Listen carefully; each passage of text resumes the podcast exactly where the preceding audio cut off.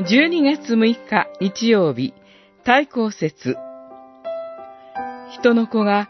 大いなる力と栄光を帯びて、マルコによる福音書13章24節から27節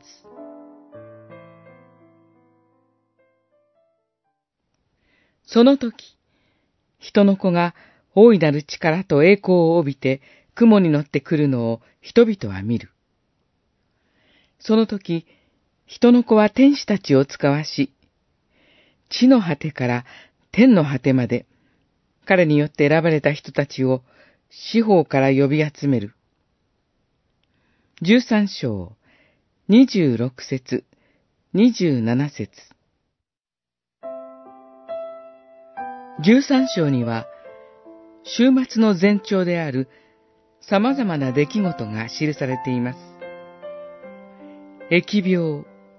異常気象、民族の対立、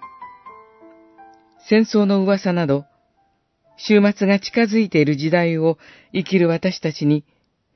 主イエスは週末の希望を語られました。世の終わりに、主イエスは大いなる力と栄光を帯びて、雲に乗って来られます。雲に乗ってくるとは、神の栄光に包まれながら、天から来られることを意味します。十字架にご自分の命を捨てるほどに、私たちを愛してくださった主イエスは、世の終わりに栄光と大いなる力を持って、この世界に来られます。その時、主イエスは天使たちを使わし、地の果てから天の果てまで選ばれた人たちを四方から呼び集めるとあります。選ばれた人とは、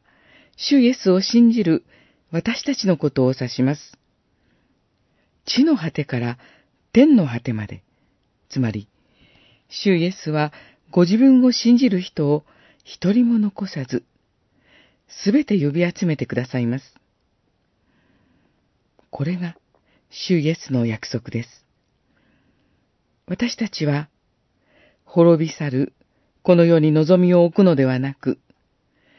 揺るがない主イエスだけに頼り、希望を持って日々過ごすものでありたいと願います。